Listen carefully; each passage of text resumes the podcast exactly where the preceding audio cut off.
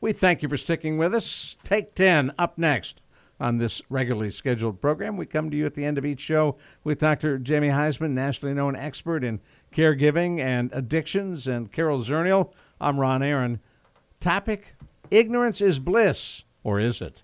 Well, you know, in in my family, um, we seem to think ignorance is bliss because no one wants to share any bad news. Uh, no one wants to talk about bad information. Um, and gosh, that's a generalization if any of my family members are listening. but over, you know, I, I have had to encourage my relatives to share bad news um, and to encourage all of us to talk about difficult problems. But there are a lot of people like me and my family that sometimes, you know, we don't want to know. Um, and we were recently talking about maybe a test that could diagnose Alzheimer's. Would you want to know, Jamie? Would you want to know if you had Alzheimer's, or would you rather just not know?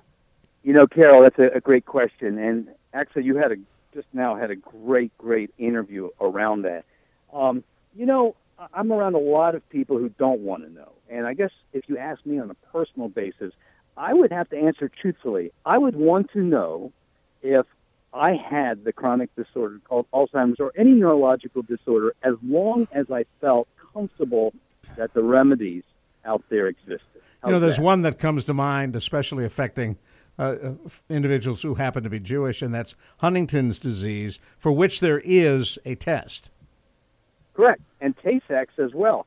But we've come a long way in Huntington's in so many ways. Not not as far as in Tay-Sachs, but you have to feel comfortable that you have an answer ahead. I think what we've done in the Alzheimer's community, certainly, you know, it goes back to I guess 1986 when the Alzheimer's Association started and was looking for a cure is we haven't progressed as far as we would like to. Um, your wonderful interview says that we are making great strides, but I think what keeps people away is the fact is this unknown of what do I do, and then the second part is what will people think. So, what will people think? Um, that's huge. That's huge, especially if you're talking about cancer, if you're talking about Alzheimer's. I mean, I can remember a, a friend of my mother's who didn't want anybody to know she had cancer because she didn't want everybody to treat her like she had cancer. Right, absolutely. And yet, cancer obviously is a bit more accepted than any disease of the brain or, let's say, HIV or AIDS. I mean, they're all chronic disorders. They actually were terminal disorders. Um, and Alzheimer's still has that stigma of having a brain disease, which is terminal. So, what if, what if people around us knew? Um, it's not quite like cancer. Um, somehow we've accepted cancer uh, in so many ways, and but that's, but that's progress. That was not always the case. Precisely. But I think if you ask anybody with lung cancer if there's shame and stigma around them, I know non-smokers who've never picked up a cigarette before, who as soon as they say lung cancer, everybody says, "Well, they probably smoked." Yeah, and, you deserve this. You deserve this. Exactly. Yeah. Exactly. Yeah, which is. I think the... we have a long way to go in the mental health and the neurological world of taking shame and stigma out so that we don't have to continually ask this question is it better not to know? Well, what about the family members that want to protect the person who has a disease? Let's not tell mom she has Alzheimer's. Well, you know, that's interesting. And, and just like things about palliative care and, let's say, end of life issues, you know, I think that most of these are the projections of our own fear. Uh, yes, we want to save our loved one and we want to save them from all of this sort of not knowing. But I think it's actually our thoughts ourselves. We don't really have this conversation. For instance, you know, I'm, you know, I was raised in, and no doubt ADD, and, and we all know that I was diagnosed at a, a young age with clinical depression, and all that has been pretty much accepted over time, and I've come used to that, so I can talk about it much more in my, you know, older age here. However, I don't think people are comfortable, and I can definitely say, because we're having this discussion, that you probably also agree with this. They're not comfortable enough to be able to talk about it with themselves, much less with somebody else. I think that's a really interesting point. I mean, well, it is a good point, and and I can remember hearing and, and over the years interviewing a lot of folks who who may have had disease X, Y, or Z, who who often made the point, "I am not the disease. I am me." Exactly. Exactly. Um, And, and that's so important. But it's much more difficult if you have a mental illness or a neurological disorder of the brain um, or something that, quote unquote, like we call lung cancer, that you felt culpable around. People have different judgments, and it's unfortunate. It requires a ton of education, which the WellMed Charitable Foundation is doing incredibly. Uh, a lot of empowerment of people to stand on their own, and like these early Alzheimer groups, for them to talk about it and accept it and embrace the shadow. Um, so it has a lot of people showing up and advocating, you know, for honest communication.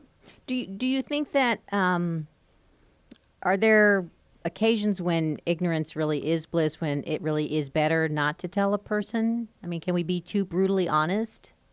That's a great question. You know, um, mm. especially when Alzheimer's is concerned, because you and I know that people are diagnosed usually several years after the onset. So let's ask ourselves a question. I'm, I'm going to unfortunately give you a question as an answer here.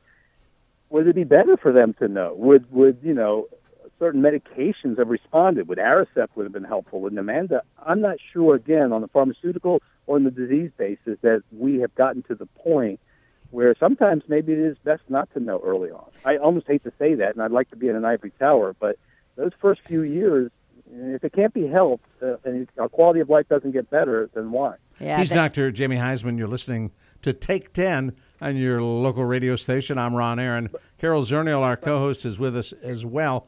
What about Carol and Dr. Jamie uh, having a conversation like this uh, before any diagnoses to ask mom or dad if down the road uh, we learn that you have disease X, Y, or Z? Would you rather not know? Well, Carol, let me qualify what I just said and throw it back to you, too, because I think it's important for me to clarify this. I really believe that an assessment and evaluation is important because most of the time it's not Alzheimer's. Most of the time, I want to point out to the audience, it may be clinical depression. It may be anxiety. It may be something that's blocking. Yeah, it could memory. be a, a, low vitamin, a B vitamin deficiency, a urinary tract infection, a uh, medication mix up. Right. Yeah, so there are a lot of things that do cause um, memory, and, and then there are a lot of people and we have some normal memory changes as we age. It's not Alzheimer's. It's our, you know, it's just our, our brains are working a little bit differently. And depression is extraordinarily treatable today. We've come so far in the treatment of depression that I wouldn't want, so I'm almost taking back what I said.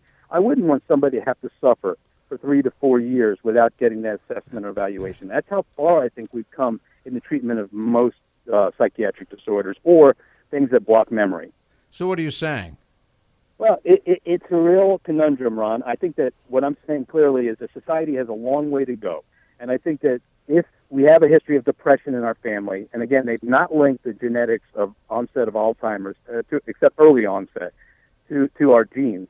So I guess I'm kind of backing up and crayfishing on this audience. So I'm saying, yeah, I think we do need an assessment and evaluation because chances are it's not Alzheimer's and that we do need to treat things early on. Well, and I and I think if you are dealing with Alzheimer's, there comes a point when it doesn't matter. When reminding mom or dad or grandmother or grandfather or your brother or sister, you know you have all this is your Alzheimer's. The reason you don't remember is you have Alzheimer's. You're having memory problems.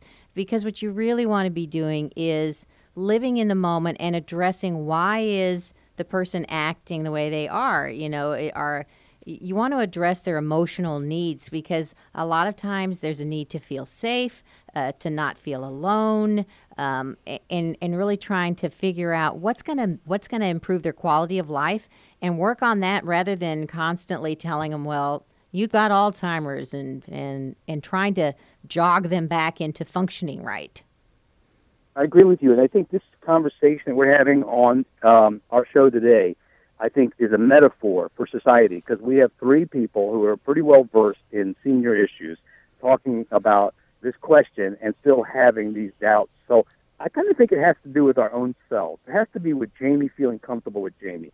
So I think I could deal and embrace the shadow, and, and I guess I would want mm. to know more, and that ignorance I don't think is, is always going to be bliss. But I have to be on two feet to be able to hear it. Right. And I would just say, in my closing thoughts would be you know, this might be when you're having those conversations of what kind of health care you want, you know, right. how much do you want to know? Right. Perfect. And we are flat out of time. Dr. Jamie Huysman, Carol Zernial, I'm Ron Aaron. We will do Take 10 again, like at the end of our next regularly scheduled program.